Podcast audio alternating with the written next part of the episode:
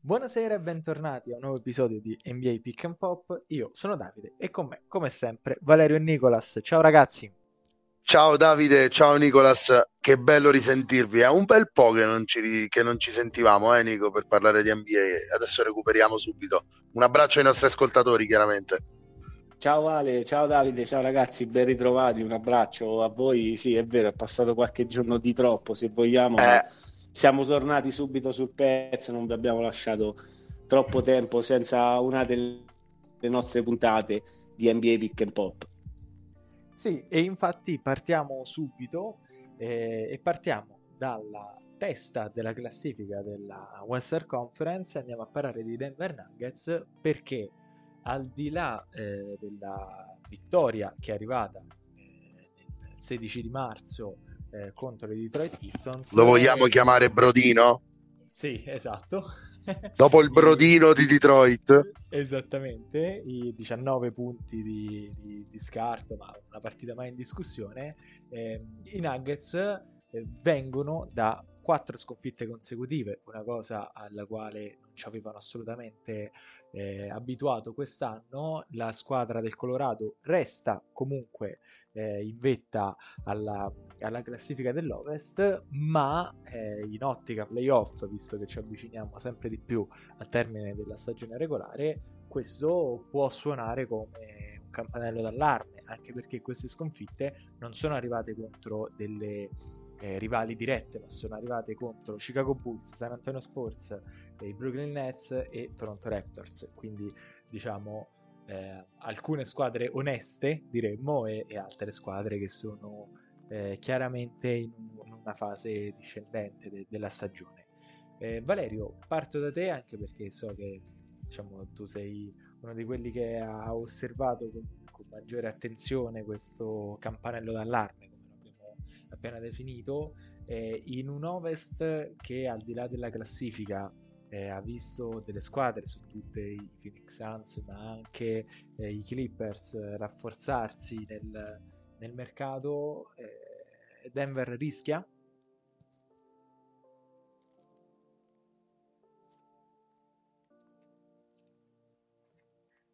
Ma chiaramente Davide rischia nei termini in cui l'Ovest è ipercompetitivo, eh, dietro ci sono anche squadre vogliose e dietro ancora in un, imposs- in un, possibilissimo primo turno puoi pescare delle squadre terribili. Mi viene in mente Dallas, mi viene in mente Clippers può andare male qualunque cosa per queste squadre che finiscano magari ottave in un ovest così Gold State, i Lakers. Io Oklahoma City Thunder è veramente un primo turno che può essere pericoloso.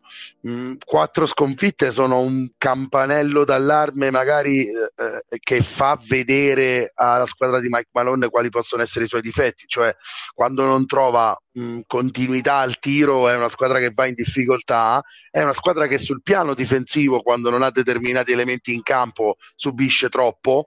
Uh, tu parli sempre di Aaron Gordon, di Bruce Brown, però can- uh, KCP, eccetera, eccetera bisogna anche mh, far notare far risaltare i difetti difensivi di Michael Porter Jr., di Nicola Jokic, anche di Jamal Murray.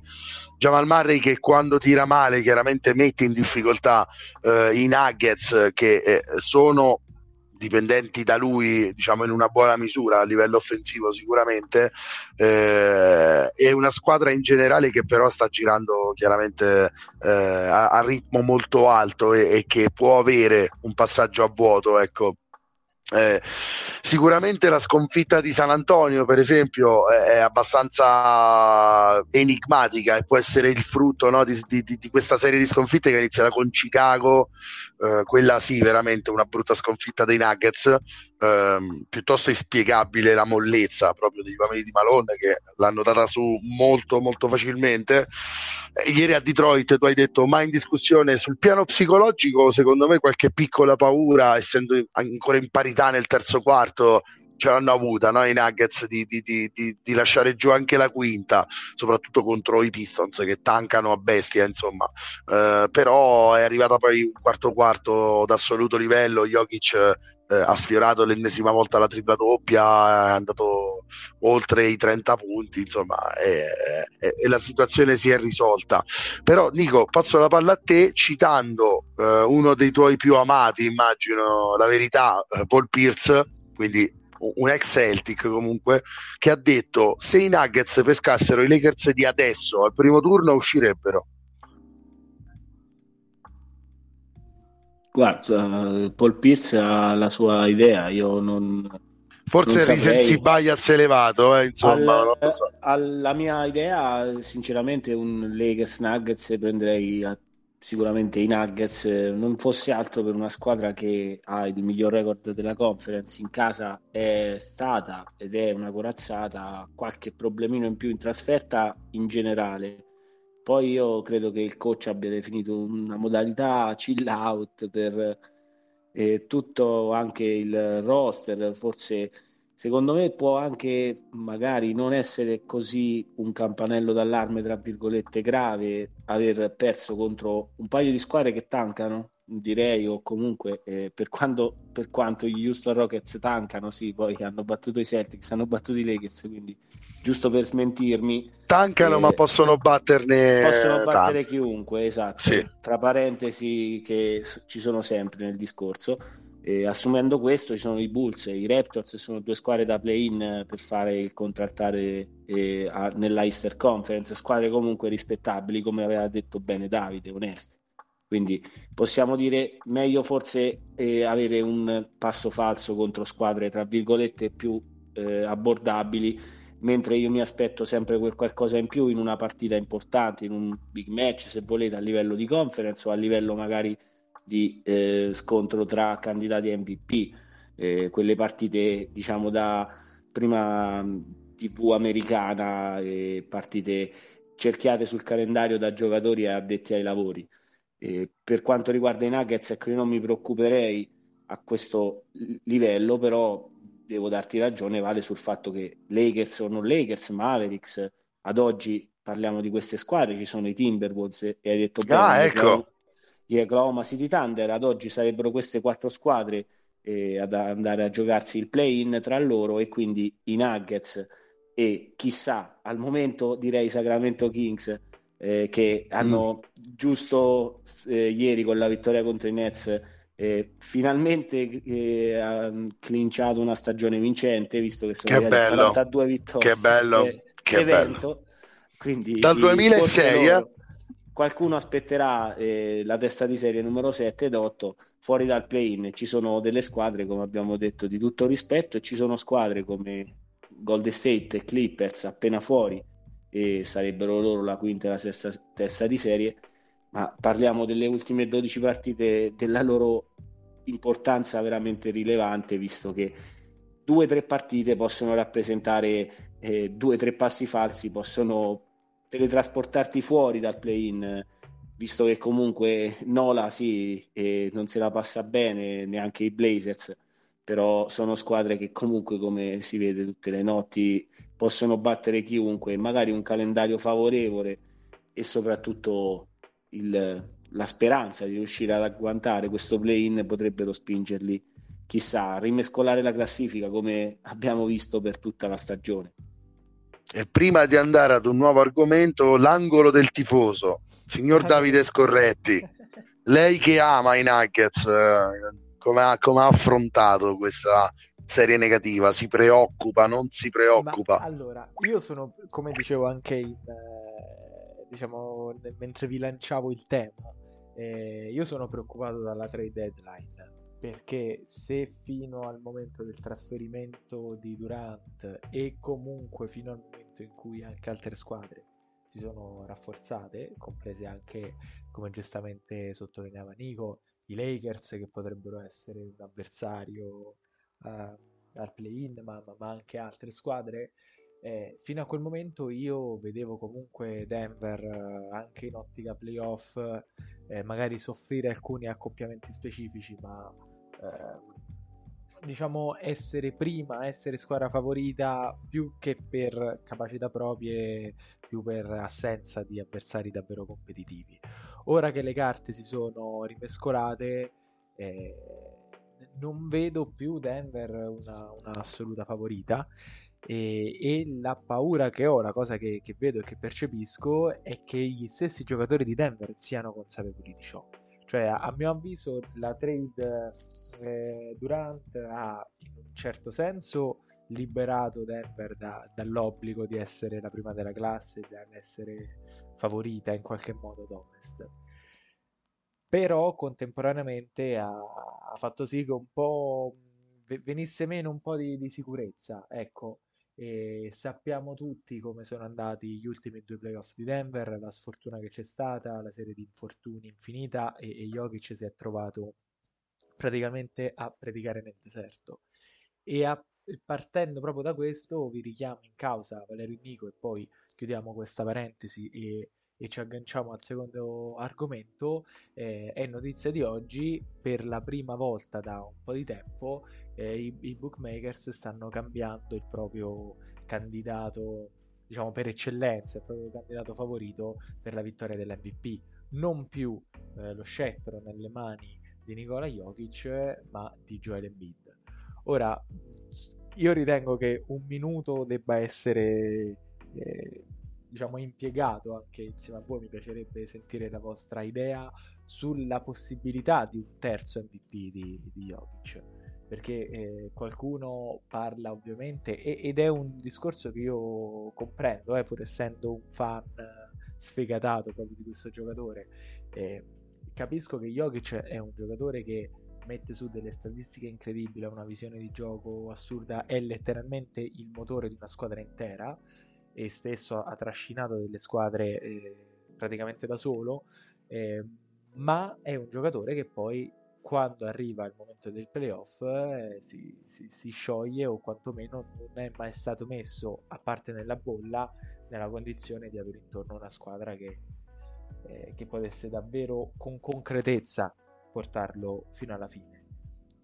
Eh, I casi di MVP eh, plurimi assegnati ad altri giocatori nella storia hanno avuto dei volti e dei protagonisti che, che, hanno avuto una carriera quando davvero la stagione conta ben diversa rispetto a, a questo momento qui di, di Jokic. So bene che questa è anche no, un'idea di Nico, infatti lo, lo, lo chiamo a partecipare.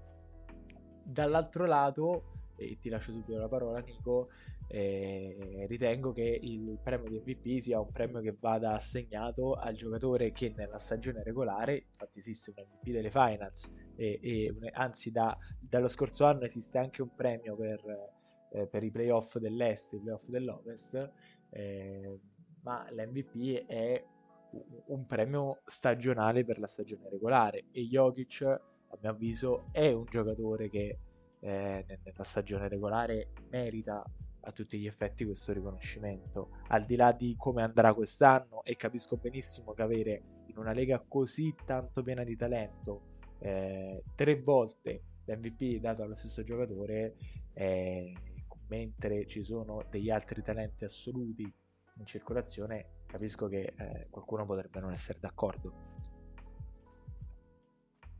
Ma io Davide non, non, è che non sia d'accordo quando parliamo di Jokic, parliamo di un giocatore che fa, direi, dell'efficienza, ehm, la personificazione dell'efficienza su un campo da basket, però mi viene anche da dire a livello di MVP, eh, mi viene da fare un paragone con il football americano dove oltre all'MVP c'è il miglior giocatore offensivo, se volete, e, ehm, e, il mio giocatore poi ci sarà ovviamente difensivo. Lo fai spesso, no, questo paragone, Nico? Sì, è quello il mio esempio, ma non, non, non è solo quello.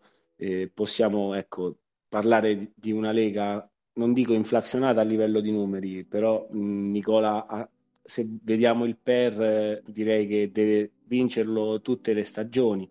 Però poi mi viene in mente, ecco, giocatori più recenti è Giannis Adetokounmpo, al quale Nicola ha strappato il titolo eh, di MVP ed è andato con questo back to back eh, lui stesso. Però prima di lui mi viene da pensare a non so Michael Jordan già l'aveva vinto un MVP però poi ha vinto nel 91 e 92 andando a vincere due titoli nel frattempo. Poi nel 93 non gli hanno dato l'MVP il suo amico Charles Barkley eh, si è preso quel trofeo e Michael come sapete l'ha presa sul personale e, e, e però ha vinto poi il titolo. mi viene da pensare a chi ci è riuscito a vincerli i tre MVP di fila nel, nella loro carriera, insomma parliamo di giocatori che stavano guidando le migliori corazzate della, eh, della Lega a quel momento, parliamo di Bill Russell e Will Chamberlain in una Lega con meno squadre, dove però questi giocatori andavano ecco, a vincere il titolo.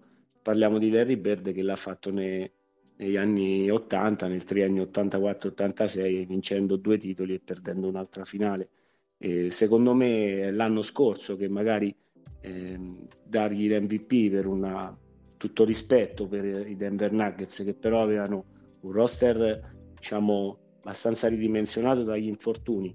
Eh, un quarto seed credo vado a memoria. Sinceramente posso capire le statistiche questo ragazzo le ha migliorate se volete le statistiche perché sta andando in tripla doppia di media e non l'ha fatto mai nessun centro nella storia dell'NBA quindi anche il suo diciamo eh, talento va premiato. Però dall'altra parte eh, c'è un giocatore che è arrivato due volte eh, secondo a Nicola. Parliamo di mm. Embiid. Ehm, giocatori che sono arrivati così tante volte secondi ecco viene da pensare a Arden ma poi ehm, Arden è arrivato credo due volte secondo quando con i back to back MVP di Kerry. E poi forse Kobe, forse Kobe sarà arrivato secondo mille volte perché ne ha vinto solo uno. Kobe sì ne ha vinto uno come Shaq. Ecco quindi quando parliamo di MVP eh, mi viene in mente ecco magari questo iniziare a premiare magari i giocatori anche al non so quarto seed mi sembra un po' esagerato per la, per la scorsa stagione. Eh, detto questo eh, Embiid la, la, sua secondo me ha appunto una metà campo difensiva dove eh, lascia la sua impronta maggiormente nella partita rispetto a Nicola e tra virgolette fa anche 10 punti di più a partita e un centro che segnava così tanto eh, neanche Shaquille, eh, Shaquille O'Neal eh, a queste medie insomma. Poi parliamo di un NBA dove eh, gli attacchi ormai e anche le regole permettono secondo me di pompare leggermente i numeri ma bisogna comunque andare lì segnare spendere tutta quell'energia e essere punto focale di un attacco. Lo fanno in maniera diversa ed ecco forse sarà diciamo gli ultimi come possiamo dire le ultime mh, mm, settimane ecco questo, questa flessione dei Nuggets.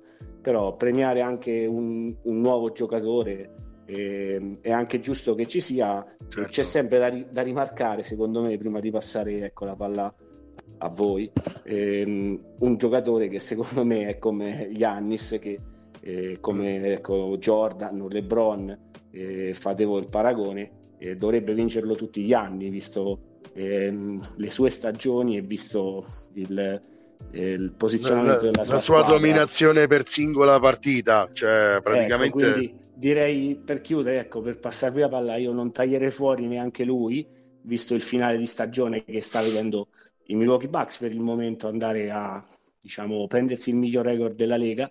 E, ehm, e, e, soprattutto ecco, ci saranno degli scontri tra questi tre giocatori, tra i Nuggets con... Eh, ci sarà il ritorno del diciamo, scontro tra Nicola Jokic e, e Embiid e all'andata Embiid direi ha avuto la meglio anche mm. marcato da Nicola in quello scontro appunto tra candidati per il premio che è intitolato a Michael Jordan credo quest'anno, sì. quindi penso tutti vorranno almeno... Il primo vorrei... premio Michael Jordan, diciamo. Esatto, e quindi vedremo e ci sarà anche lo scontro tra ovviamente Milwaukee e Philadelphia, credo, e, e anche Nuggets contro Bucks. Sì, eh, sfide interessantissime che arriveranno nei prossimi giorni, ce ne sono davvero tante. In realtà, da, da dopo lo Star Game eh, è stato un, un crescendo importante, devo dire. Eh, e, e, e, nel momento veramente che conta, Philadelphia una volta tanto, secondo me, ha dimostrato di essere davvero cresciuta.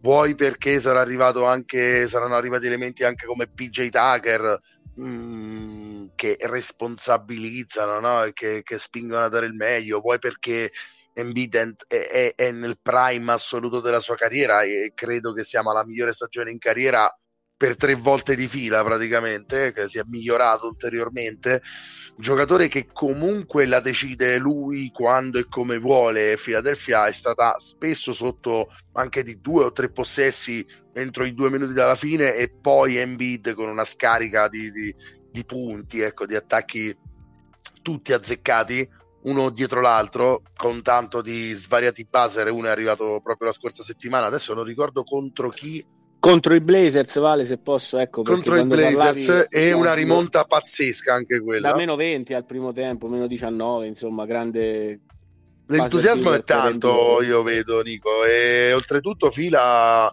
eh, sta avendo mh, da Arden una seconda parte di stagione, secondo me, sopraffina per l'età che ha e per il profilo di giocatore che, che è diventato, ecco, eh, è tornato a livelli di scoring veramente eccellenti, è pericoloso se, se lasciato libero, ecco, non, non, spreca possessi, è il miglior assist man della Lega, non ce lo, non ce lo scordiamo mai, però se è il miglior assist man e se Maxi riesce a fare Uh, questo tipo di stagione da terzo violino in assoluto. Se Harris con i suoi difetti, lo sai che non sono amante del giocatore, riesce ad essere nascosto, nascosto molto bene. Uh, secondo me, questi sono tutti i meriti di Joel Embiid. Ecco, um, un, un, giocatore che merita l'MVP quest'anno.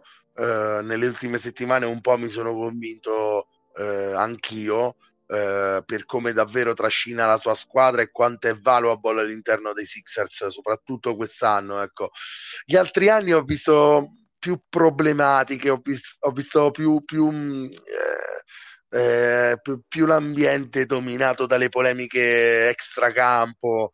Eh, quest'anno li vedo molto molto concentrati. Io credo, Davide, che sia anche dato dal fatto che probabilmente a inizio stagione sarà stato fatto un discorso del tipo quanti anni ci rimangono no? prima, di, eh, prima di considerarci fuori eh, da, da, da, dal contending, prima di considerarci una squadra che deve ricostruire.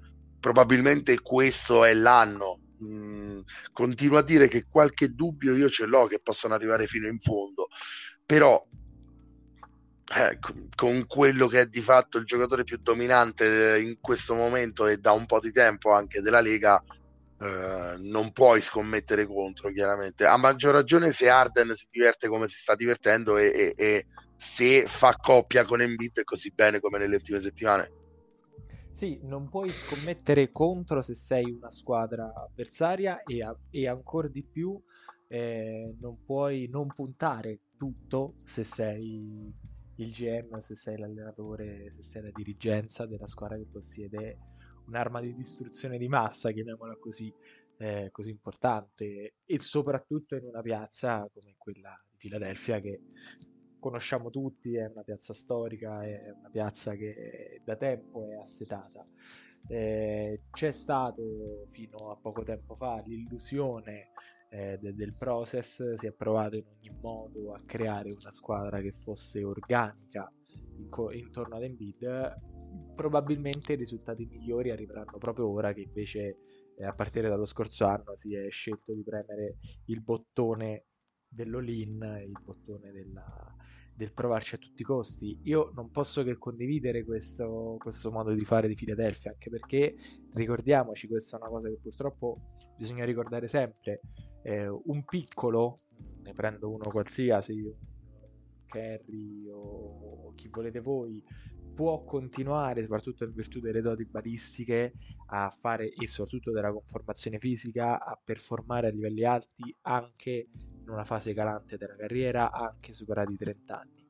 Un lungo, e, questo è un discorso che eh, associo pari pari non solo per il bid ma anche al mio, tra virgolette, Nikola Jokic, eh, eh, un lungo ha una vita cestistica che è necessariamente più breve perché eh, innanzitutto subisce dei contatti fisici che sono diversi, ha un tipo di corpo che è, che è totalmente diverso e quindi le squadre che decidono di costruire intorno ad un giocatore con determinate caratteristiche come quelle di Embiid sanno e devono sapere eh, che non possono, non possono perdere tempo, ecco, perché eh, ogni anno devono, devono mettere la, eh, la propria stella nella condizione di assoluta libertà di poter contendere, possibilità di poter contendere, anche perché l'abbiamo visto anche negli ultimi anni, Embiid è un giocatore che praticamente mai arriva alla fine delle run playoff sano, ha sempre qualche problema che vada dai problemi più seri al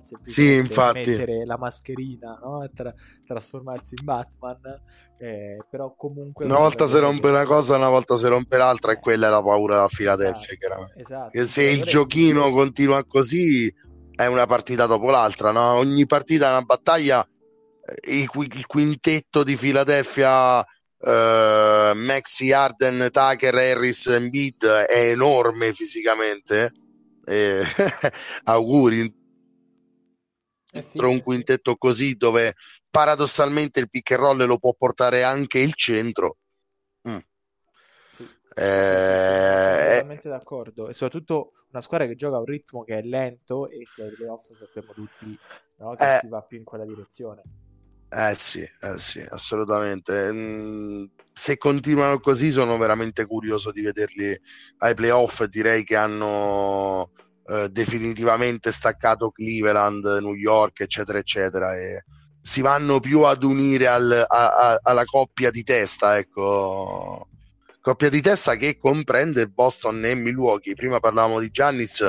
Nico, ieri una rimonta clamorosa di Indiana in casa dei Bucks eh, e, e 139 punti subiti eh, tra le mura amiche, non so quante volte sia successo negli ultimi cinque anni per Milwaukee, eh, decisamente un inciampo improvviso, ecco, non, non, non, eh, non, vedo, non vedo altro e non lo spiego in, in, in altro modo una panoramica su Milwaukee ma anche su Boston ti chiedo perché non ne parliamo da un pochino eh, e diciamo la lotta rimane sempre ecco magari con una partita di distacco in più rispetto all'ultima volta in cui ne abbiamo parlato ma rimane tra queste due la lotta per il primo posto a est intendo Beh, Vale, la prendo come una battuta e te la rimando un po', te la tiro dicendo sì, ci ha pensato in vita appunto il nostro, se volete, e, ehm, e contro Cleveland a appunto mh, tirarli dietro i Cavs al quarto seeding con una prestazione da 30 e, e oltre come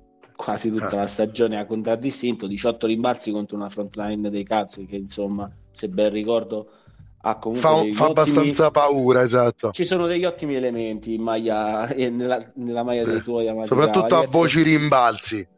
E ecco, no, la battuta era perché mh, si sono staccati da Cleveland, direi sì, e mh, direi che avere lo stesso numero di sconfitte dei Celtics eh, porta automaticamente Philadelphia ad essere eh, nel eh, discorso eh, anche per il primo posto, perché quelle due partite certo. che, che, mancano ai Sixers potrebbero tranquillamente essere due vittorie. E in quel caso a pari, a pari record tra le due potenze dell'Atlantic eh, Division eh, avrebbero la meglio i Celtics eh, viste le tre vittorie di stagione con Philadelphia, eh, ultima quella eh, pre-All-Star Game con una una delle ultime triple che ricordo di Tatum, eh, oh, vabbè, questa è un'ultima battuta, un Tatum che dopo essersi preso l'MVP dello Star Game è rimasto nello Utah, sta è rimasto lì, sta giocando abbastanza delle, in maniera deleteria, eh, ma fortunatamente ecco, la squadra diciamo ha comunque... Ci ha pensato JB in Minnesota, Nico. Eh, sì, ma io direi ecco il punto importante, eh, i Celtics hanno queste due partite anche se volete di differenza contro eh, sarà importante vedere come si potrà chiudere questo eh, road trip se volete che come hai detto mm. tu Vale in Minnesota è stato una roulette vincente con una vittoria eh, strappata per due punti ma era partito abbastanza male con una almeno sconfitta contro gli Houston Rockets, eh, squadra che però ultimamente sta giocando eh, meno peggio se volete del, della stagione e del record, del record di quello che potrebbe dire eh, il loro bilancio vittorie e sconfitte. Eh, detto questo, Boston era stata mh, in un momentaccio, direi, buttare tre partite consecutive, in vantaggio contro i Nets, anche di 28 punti contro i New York Knicks in 14 e 15 credo contro i Cavs, eh, tre partite eh, letteralmente mh, gettate che non, secondo me non rappresentano eh, il motivo per quale i Celtics hanno perso il primo posto perché eh, oltre alla sconfitta con i Rockets ci sono altre sconfitte, vengono in mente un paio di sconfitte contro gli Orlando Magic del nostro Paolo Banchero ma io ecco, il, sul discorso record dei Celtics eh, la mia pietra sopra ormai ce l'ho messa, la, il discorso importante rimane eh, l'integrità fisica di Robert Williams che non a caso è assente nelle ultime partite, mi risulta. E infatti il record dei Celtics a differenza di quello di Philadelphia e Milwaukee nelle ultime 10 è appena al 50%. Quindi per queste ragioni eh, mi sento di dire che come chiuderemo questo eh, giro in trasferta sarà fondamentale perché si va stasera eh, si giocherà a Portland eh, contro una squadra che comunque deve lottare per il play-in e per quanto i Celtics li, ab- li abbiano battuti al Garden sarà tutto un altro ambiente eh, in Oregon e ci sarà un back-to-back contro il nostro vecchio general manager mm. Danny Ainge aiuta per poi concludere eh, se non, se non erro ehm, un'ultima partita in trasferta a Sacramento, ovviamente a casa della seconda potenza per il momento della Western Conference, i Celtics che chiuderanno poi con qualche partita casalinga in più. Eh, sarà importante cercare di mantenere una rotta migliore. Eh, hai detto bene, ci ha pensato Jalen Brown che si è mascherato, eh, visto il contatto che Tatum mi aveva causato, tra parentesi, in un'altra partita con Philadelphia, la seconda, eh, vittoria dei Celtics. E, ehm, però ecco, il mio grande rimpianto, e se volete vi passo la parola su questo discorso, è appunto eh, se escludiamo le prime nove vittorie consecutive, non ricordo dei Bucks, diciamo le prime due settimane di regular season per quanto riguarda diciamo Milwaukee al primo posto, i Celtics avevano avuto direi qualche mese di testa leadership non solo della Eastern Conference ma anche dell'NBA e questo, in questo discorso di mostro a, te, a tre teste eh, ad est eh, si va mh, appunto a vedere in un cammino che eh, caso strano eh, parliamo di gare 7 l'anno scorso direi che Grant Williams è stato l'eroe di una gara 7 casalinga proprio contro i Bucks che mm. al momento ecco, sarebbe un miraggio una gara 7 casalinga e soprattutto ci sarebbe un cammino più arduo perché ovviamente eh, ci sarebbe lo scontro con eh, l'altra grande potenza, ovvero Philadelphia, se la classifica fosse cristallizzata come ad oggi. Io mi auguro che questa classifica possa cambiare e che lo scivolone, che sembrerebbe solo ecco, un piccolo eh, incidente di, pe- di, percorso per Budenholzer e Yannis, possa magari rappresentare solo l'inizio di qualche altro scivolone, non si sa per quale ragione e magari rivedere i Celtics lottare partita per partita con Milwaukee, vedremo.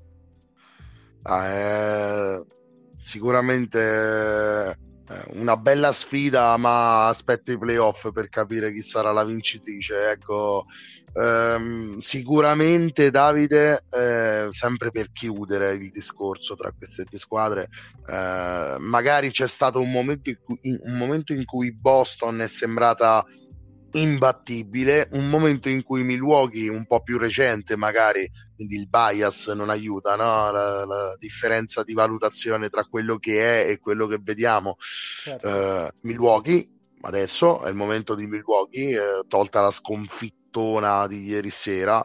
Uh, chi ai playoff saprà interpretare meglio il meglio di se stessa sarà molto avvantaggiata perché parliamo di due squadre che basta guardare uno o due quarti in una partita dove carburano veramente tutti e, e parliamo di un basket eccezionale anche da, solo da, da, da, guardare, da commentare o, o, o da ammirare eh, che funziona mh, mm, in maniera quasi mh, mm, come se l'avesse impostato un orologiaio, no? ben consapevole. Ecco. Eh, veramente due squadre che, che, che, al loro meglio possono dare vita anche a una finale di conference tra le più belle di sempre. Eh, io un po' ci spero, eh, francamente, che non succede sempre che la 1 e la 2 vadano eh, a scontrarsi. però quest'anno credo, ecco, Philadelphia permettendo che sarebbe anche giusto una nuova resa dei conti tra queste due squadre che è inevitabile no? che siano rivali in questo momento. Sì, e aggiungo una cosa Valerio perché io confido esattamente nella stessa cosa e secondo me sono due squadre che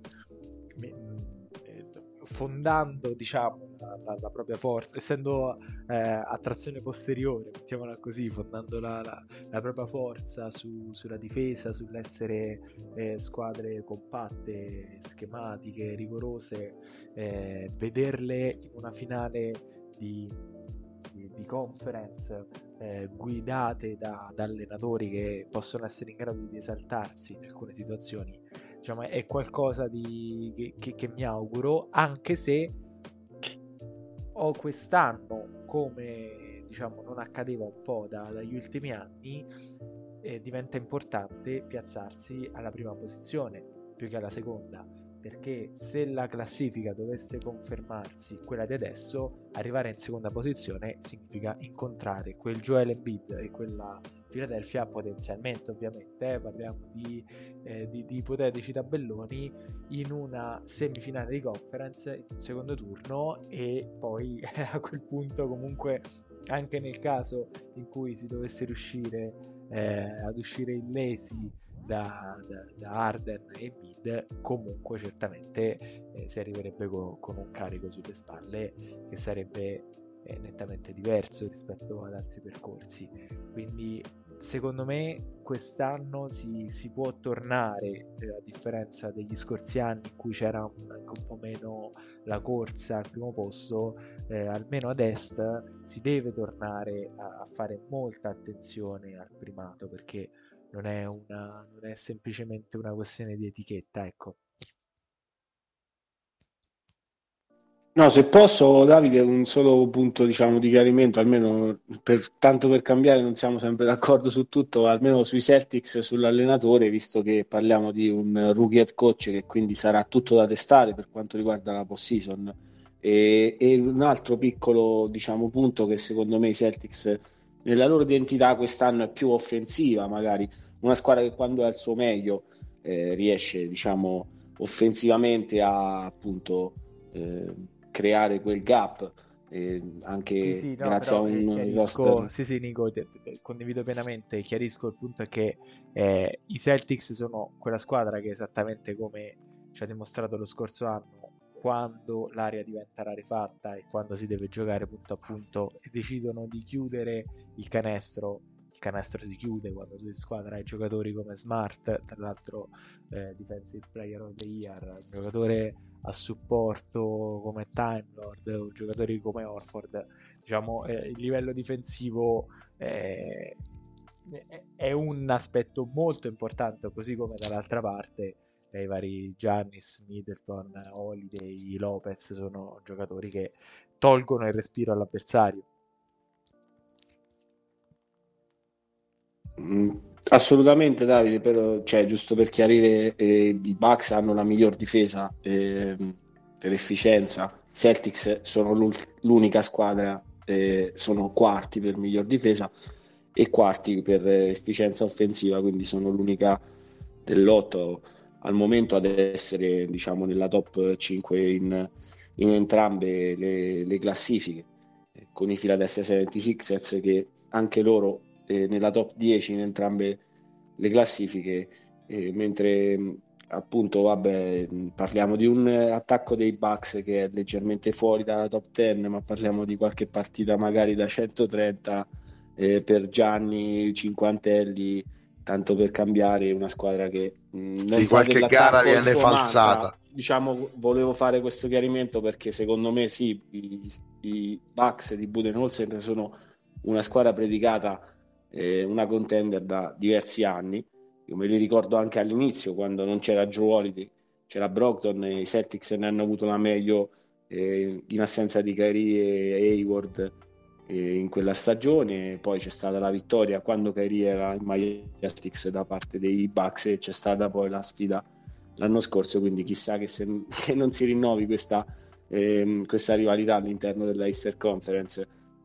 Detto questo, i Bucks secondo me hanno un'identità difensiva acclamata con dei lunghi veramente enormi, parliamo anche dei cambi, parlare di Bobby Portis e per fare un'altra battuta, un nostro amico che è tornato a far parte di un roster NBA ha avuto un'altra chance, ha messo giù il joystick e è tornato a giocare. L'ho visto Myers, Kiki, Leonard.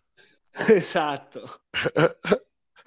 eh, ma ieri gliel'ha fatta, non lo so, sarà stata l'ansia da prestazione indiana l'ha stravinta, non lo so. Poi adesso Myers Leonard lo ributtano no, fuori altri due anni.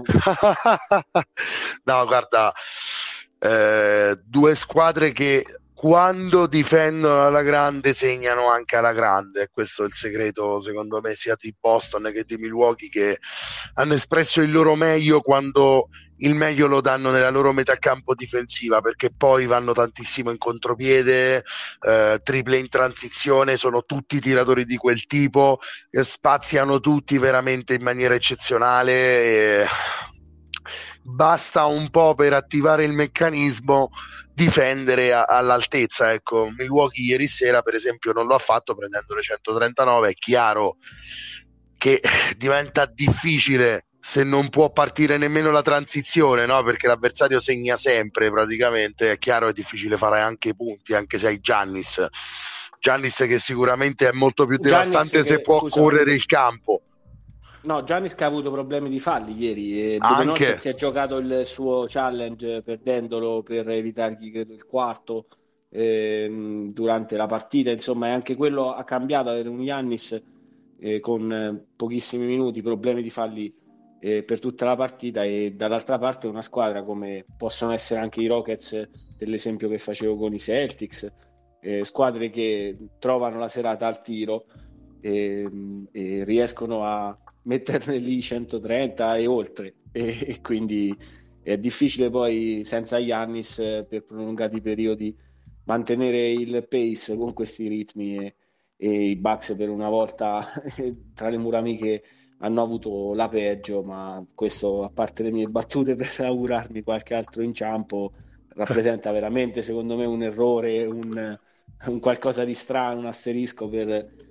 cammino di Milwaukee. Una cosa mai vista quest'anno, francamente. No, appunto, come tu dicevi, Vale, cioè Milwaukee ultimamente ha, con quella striscia di vittorie e non solo, con il rendimento eh, sulla, sulla due metà campo è stata la sì. migliore eh, sì. Celtics hanno avuto qualche problema. Anche se Nico, ma... guarda, ci metto la polemica dentro. Monty Williams al termine della gara contro i Suns ha detto 24 tiri liberi Gianni Santetocumpo. Ma noi Suns li abbiamo tirati meno tutti insieme, è ridicolo. E ha preso anche una bella multa, chiaramente per questo. Anche Van Vliet ha preso una bella multa che se l'è presa con gli arbitri. Stanno tirando fuori la personalità, ecco. diciamo che tutti i torti non li ha, insomma, no? Secondo Monty Williams il gioco di Antetokounmpo è mi butto dentro e mi tutelano col fallo. Un po' guardando le partite questo può anche trapelare, ecco, eh? non, devo dire che eh, coach Williams abbia tutti i torti. D'altronde, mm. eh, se tu hai quel tipo di fiducia, ma questo lo, lo si lamenta eh, spesso ai playoff eh, su Giannis. Credo ma che non tu solo, abbia... ecco, ieri il, quarto, che tu abbia... Appunto, il problema di falli è stato su uno sfondamento, mh, mm, magari uno eh, che tendono a non fischiare sempre, eh, avere il challenge da quel punto di vista non ha cambiato eh, il risultato. però ecco che ci sia l'occhio di riguardo per le superstar direi Monty Williams lo sa bene anche dal suo punto di vista, visto i giocatori che allena, e per questo non, non vedo niente di nuovo, magari ai playoff ci sarà qualche eh, diciamo, lente di ingrandimento in più per ogni contatto, per ogni minimo eh, diciamo, sfondamento o mh, fallo offensivo e difensivo. C'è anche da dire, mi viene in mente che i Phoenix Suns eh, siano magari una squadra che tolto Ayton, eh, non, non, sia una squadra che attacca mh, come può attaccare Yannis. Milwaukee, ecco. eh. Sì, Milwaukee stessa e Yannis in testa o lo stesso Embiid. Cioè, se Embiid è capitato avere più tiri liberi, non so, dei Celtics o di una squadra, magari viene in mente i Celtics o la stessa Sacramento, squadre che magari fanno del, appunto, del tiro perimetrale, di un attacco ehm, 5 fuori, se volete, e mm. giocatori che possono eh, tirare, passare, eh, non andare a prendersi tutti quei contatti in aria come invece eh, fanno dei lunghi, dei, dei, dominatori dell'area come Embiid e Giannis protagonisti. No, ma ti ci metto anche Brook Lopez che sicuramente attacca il ferro più di, di Andre Ayton se guardi una partita dei Bucks te ne accorgi, un Bobby Portis attacca il ferro quando deve andare molto più decisamente di uno Ian Wainwright per dirne un altro no? ecco, cioè, voglio dire la differenza è anche lì un Drew Holiday è un Beh, giocatore che vale, per stazza è portato doveva essere Jake con Jock Landale esatto, l'ex eh, eh, sì, peggio, peggio mi sento Wainwright è un'ala una, una bella bestiona però capito? Non lo so pensava a un bel bestione fisico ecco Bobby È un bel bestione 4, non lo so, Wainwright l'ho fatto 4, dico, no? non, non, non, so perché, non ve lo chiedere, eh, però anche Holiday, lo stesso Holiday è grande più di Booker fisicamente, però fa il ruolo di Chris Paul, cioè è, è, è chiaro che vai al ferro in maniera diversa, no Davide? Assolutamente, assolutamente, non a caso Holiday nello specifico è un giocatore... No. Che... Holiday è un giocatore che porterei in guerra, esatto, francamente. Esatto, e non è un caso che Bucks siano diventati davvero contender e poi abbiano vinto il titolo da quando diciamo, è stato sacrificato Eric Bledsoe e è stato preso Holiday. Insomma, bel, acquisto, direi, bel guadagno. Un bel upgrade, ecco. È un bel guadagno, sì, direi decisamente. Ecco. Ultimo argomento, direi play-in a ovest, sì. una bagarre sanguinosa bruttissima, maledetta. Sì, eh, già Nico ci aveva fatto una, una prima panoramica in introduzione. Perché dice così se ne andava a cena veloce, capito? no, no, a, oltre a quello registriamo un orario un po' insolito oggi. Eh, però perché ovviamente si parlava della prima classificata d'Ovest che necessariamente dovrà sfidare una delle due eh, che usciranno dal play-in. Ma in questo momento la situazione è, è davvero ingarbugliata eh, mm. perché partendo dalla tredicesima posizione vi leggo la classifica al contrario poi se volete eh, tirate fuori degli, degli spunti eh, c'è Portland tredicesima con 31 vittorie eh, i Pelicans dodicesimi con 33 Utah sempre a 33 a undicesima e poi finalmente play-in decimi i Lakers a 34 una sola vittoria finalmente i play-in, play-in. Eh, al pari dei Lakers eh, i Thunder 34 e Dallas ottava 35 Minnesota settima 35 e poi una sola vittoria più sopra già al sesto posto quindi salva dal play-in eh, Golden State Warriors e ancora sopra i Clippers e ancora sopra Phoenix a una sola partita di distanza 37 e 38 quindi la, la situazione tra Portland è... e Phoenix 6 vittorie. Esattamente. 7, vittor- 7 vittorie. In una parte finale di stagione in cui come giustamente sottolineava Nico all'inizio basta perdere due o tre partite e ci si ritrova non a perdere un piazzamento ideale playoff ma se possibile a perdere proprio i playoff eh, com- complimenti ad Adam Silver per questa idea di, di, mantenere anche dopo la bolla il play-in perché senza dubbio anima una fase finale della stagione e, e ci regala delle partite combattutissime.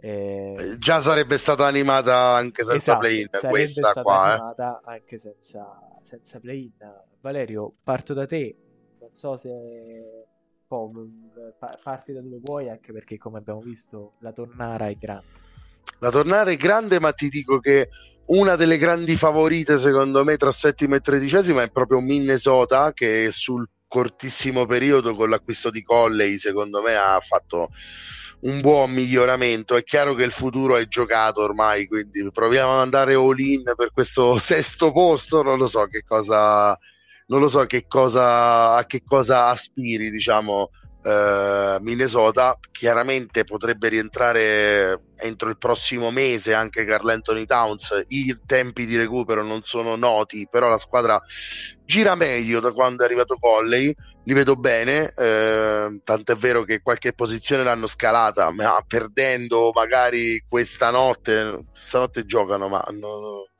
eh, dovrei andare a controllare contro chi giocheranno l'ultima ma con i Celtics eh, stanotte giocheranno a Chicago ecco, perdendo a Chicago è chiaro che scivolerebbero eh, di posizione perché questa è una classifica estremamente corta, è una classifica dove secondo me possono finire inghippate anche Clippers e, e, e Warriors. Eh, Warriors, tra l'altro, Nico, mh, mm, aggiungo carne al fuoco. Eh, dove Kerry segna 50 ma i Warriors continuano a perdere fuori casa. Questo con una frase ti apro un argomento. Però Minnesota non lo so come la vedi tu Minnesota la vedo un pochino più avanti eh, anche più avanti tra virgolette eh, magari meno talento ma psicologicamente sicuro, sicuro di Dallas Dallas che da quando è arrivato Irving ha subito un contraccolpo notevole secondo me eh, è uscita una statistica Michael Bridges eh, ha segnato da solo più punti di Durante Irving da dopo la trade deadline non conta niente però dà, pe- dà un po' di peso ecco, che, che un giocatore eh, stia valendone due chiaramente è una bestemmia quando parlo di Durant uno che gioca magari, sempre però però magari Irving invece esatto esatto esatto. Michele c'è sempre invece gli esatto. altri due eh, un altro sì purtroppo sfortuna anche infortuni un altro non so l'altro è matto. La, vabbè l'altro è matto.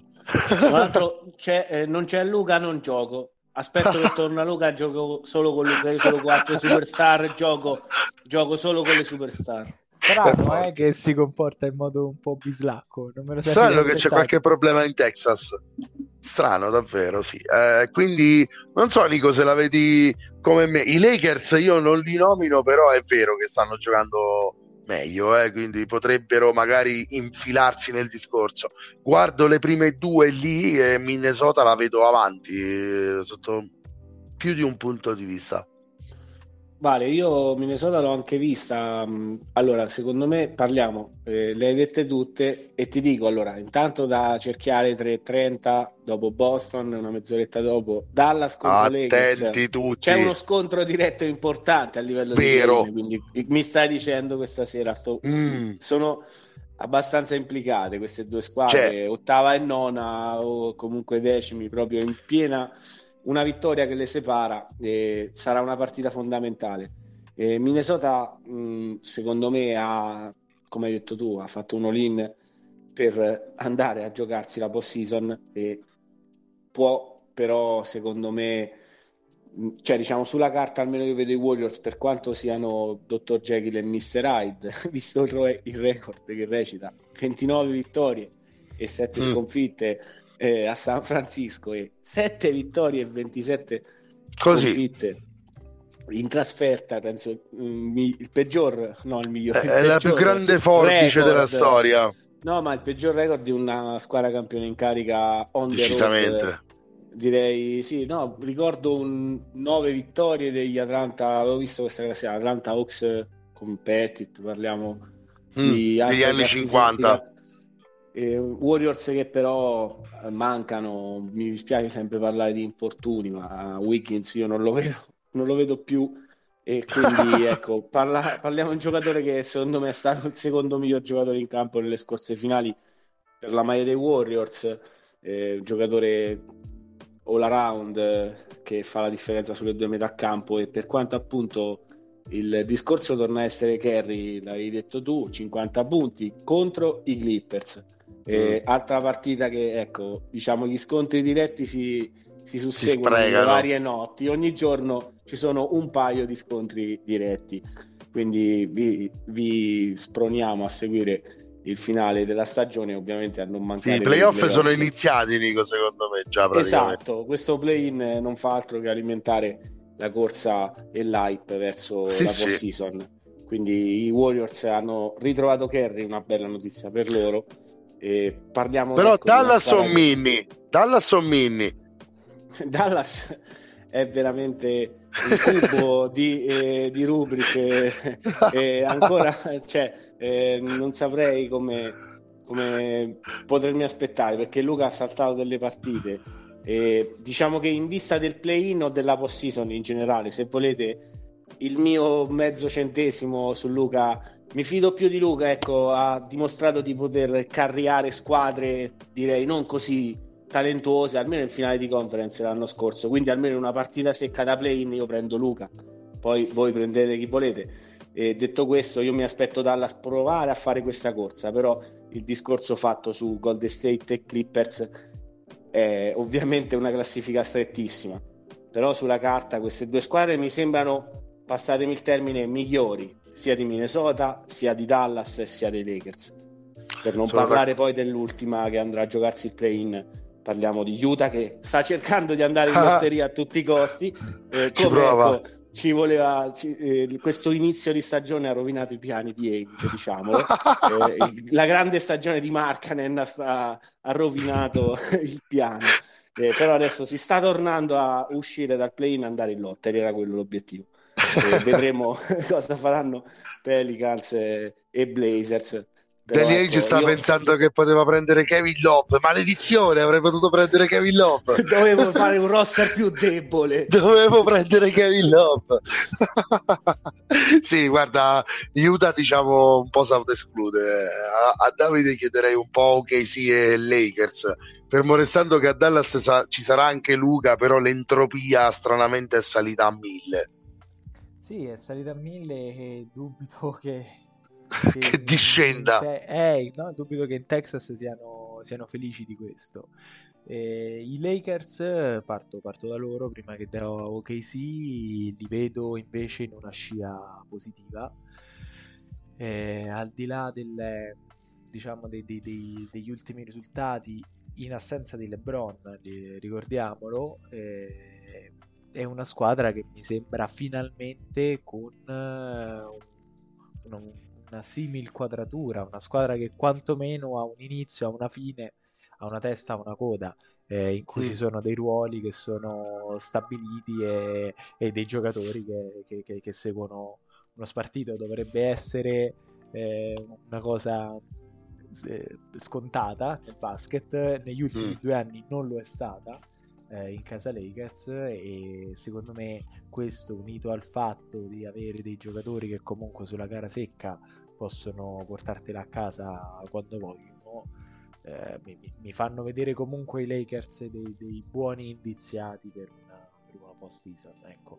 può arrivare una sconfitta nello scontro diretto ai play-in assolutamente ma lì mi sbilancio secondo me li, cioè li vedo abbastanza dentro al play magari da decima magari da nona però ce li vedo. Eh, dall'altro lato Oklahoma è una squadra che no, non capisco perché si ostina a vincere. È mm. una squadra che deve eh, diciamo non ha moltissimo da chiedere a questa stagione anche se c'è da dire che così un po' come ci hanno insegnato in passato eh, i, i, Phoenix Suns nella bolla e poi Memphis Grizzlies eh, e questi mm. di squadre così eh, è la classica squadra giovane potrebbe essere una esatto. proto squadrona esattamente arriva nel momento in cui deve un attimo mettere la testa nel mondo dei grandi eh, certamente non, non, la vedo una squadra favorita per, nel caso in cui si dovesse qualificare al, play-in, non vedo una squadra Oklahoma favorita per vincere il play-in e quindi poi approdare alla post season, però comunque farebbe molto bene alla, alla squadra che in questo momento ha tutto di, di, di guadagnato perché eh, in virtù delle 85 scelte che, che possiedono a, ad Oklahoma, comunque vada sarà un successo perché eh, nel caso in cui questa squadra dovesse classificarsi ai play-in o addirittura ai playoff sarebbe tutta esperienza di, di scontri diretti che, che, questi ragazzi farebbero. Nel caso in cui eh, la, la, questione dovesse andare male, eh, c'è, c'è, una possibilità in più di, di, avere una scelta alta. Certo, no, no, chiaro. Ehm, sono d'accordo con eh, il fatto che magari è un'altra di quelle squadre che eh, un'altra stagione magari in lotteria sicura poteva fruttare un altro pezzo, però diciamo anche che Oklahoma City comincia ad avere dei pezzi importanti, eh, ha avuto un'esplosione incredibile da parte di Gilgius Alexander che credo sia papabilissimo per entrare nei quintetti dell'NBA e lo meriterebbe, è sopra i 30 di media, ma è il leader nel bene e nel male di questa squadra.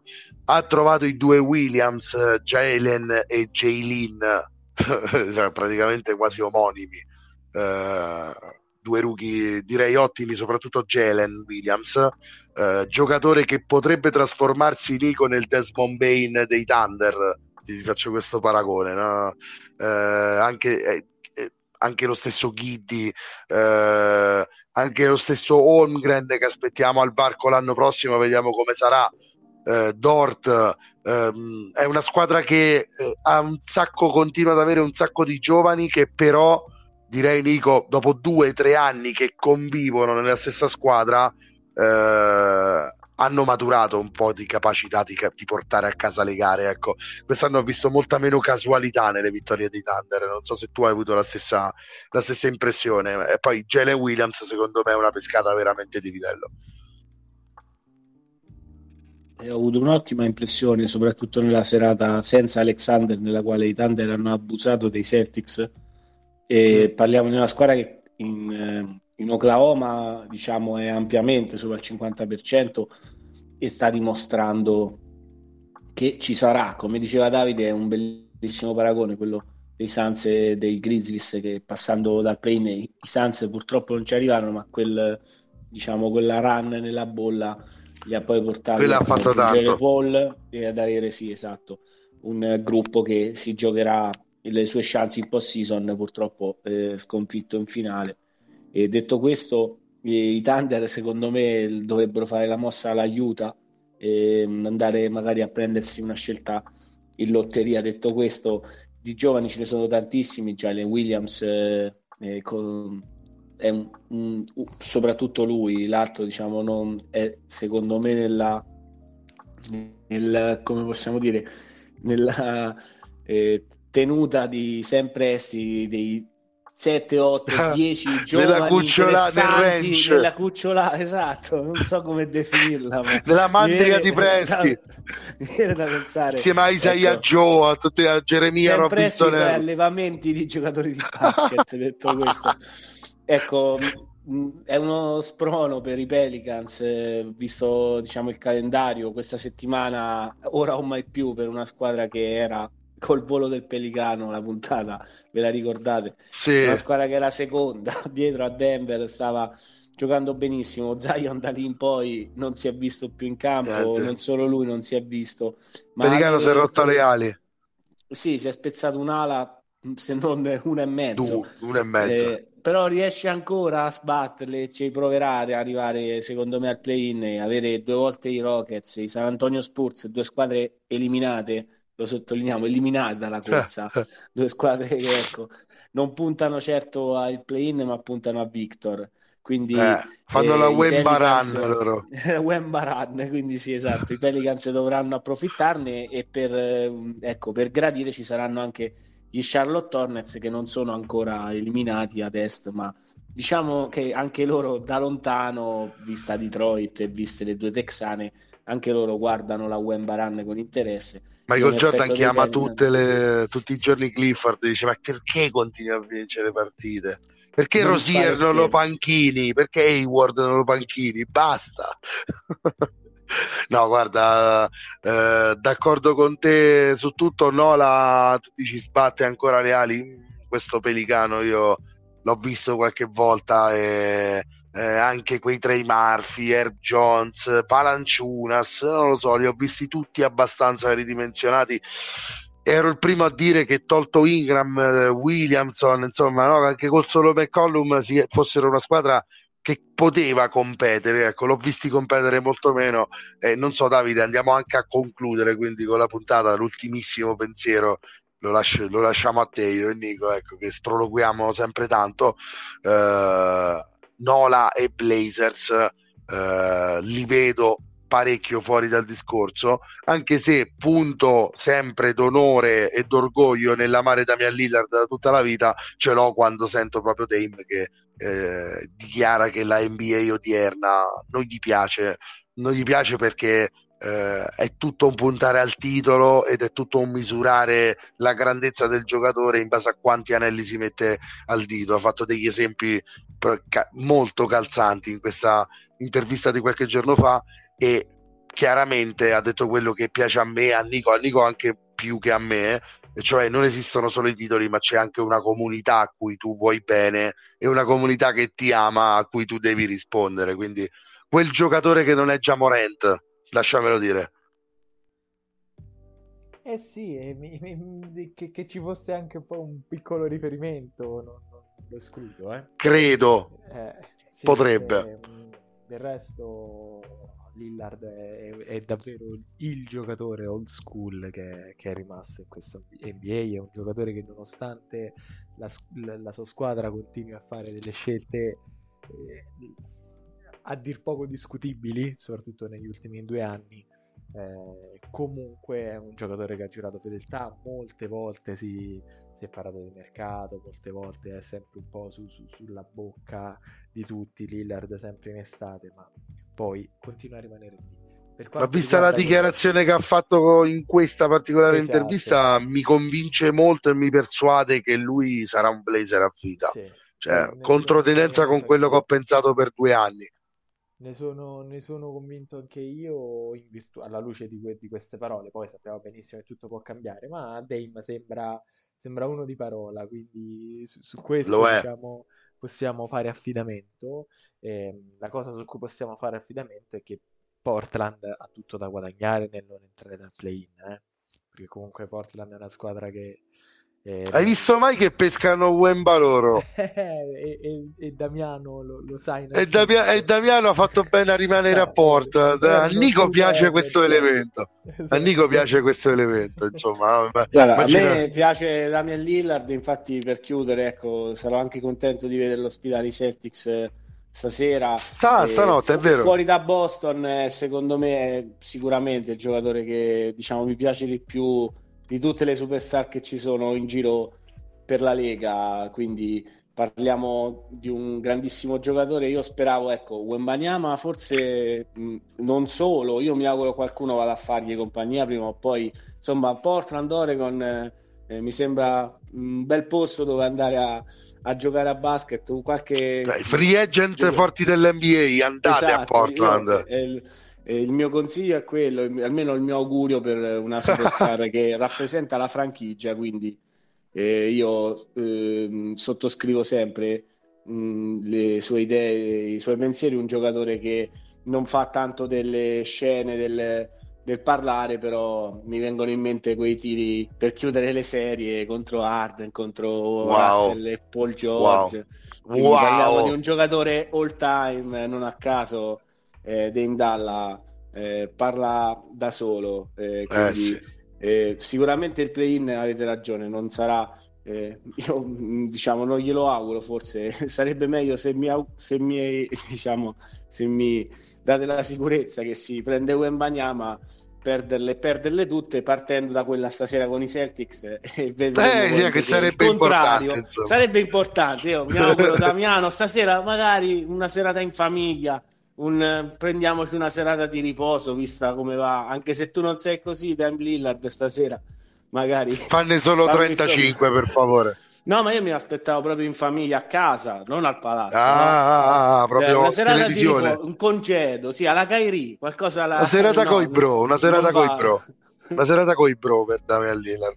No, non lo so, dubito, eh, perché Davide eh, Lillard è giocatore che quelle sfide lì, quelle lì importanti comunque le vuole sempre sentire. Eh, secondo, me, se, secondo me il canestro dei Celtics lo vuole vedere come una vasca da bagno, capito come? Eh, quindi anche se solo 31 vittorie, eh, l'insidia con Dame è sempre là, no, però il, io lo volevo proprio citare a tutti i costi, insomma, Damian Lillard, quest'anno mi sta dando delle soddisfazioni social incredibili oltre il campo, ecco. Sì, e diciamo che diamo soddisfazione anche al nostro stomaco. Avanti! E, andiamo alla conclusione di, di questa puntata. Eh, Valerio, Nico, io vi saluto, vi ringrazio, è sempre bello parlare con voi, la NBA sempre di più ci proietta verso partite di fondamentale importanza e, ed è un onore, un piacere eh, poterle osservare ed analizzare insieme a voi. l'onore direi che è tutto mio, ragazzi. Veramente bello. Erano dieci giorni che non facevamo la puntata, quindi mi mancava veramente tanto. Però da qui a, a maggio-giugno eh, probabilmente dovremmo anche un po' aumentarlo questo ritmo. Quindi ci sentiremo più spesso, parleremo sempre più di NBA. I playoff, Nico, sono già iniziati praticamente, quindi come dicevamo prima, noi prontissimi anche già da stanotte. Un saluto e un abbraccio ai nostri ascoltatori. Ciao Vale, un abbraccio a te, un saluto anche a Davide, un ringraziamento ragazzi, è stata una bellissima puntata e hai detto bene, i playoff stanno già per iniziare, sono dietro l'angolo e quindi non perdetevi le nostre puntate di NBA Pick and Pop eh, per stasera, ripeto, grande Damian Lillard, però l'ho detto anche in puntata, mi auguro che Jason Tatum torni a guidare i Celtics per punti segnati e lo possa fare in maniera efficiente. Quindi let's go Celtics e soprattutto continuate a seguirci e ad ascoltare NBA Pick and Pop. E buona NBA a tutti!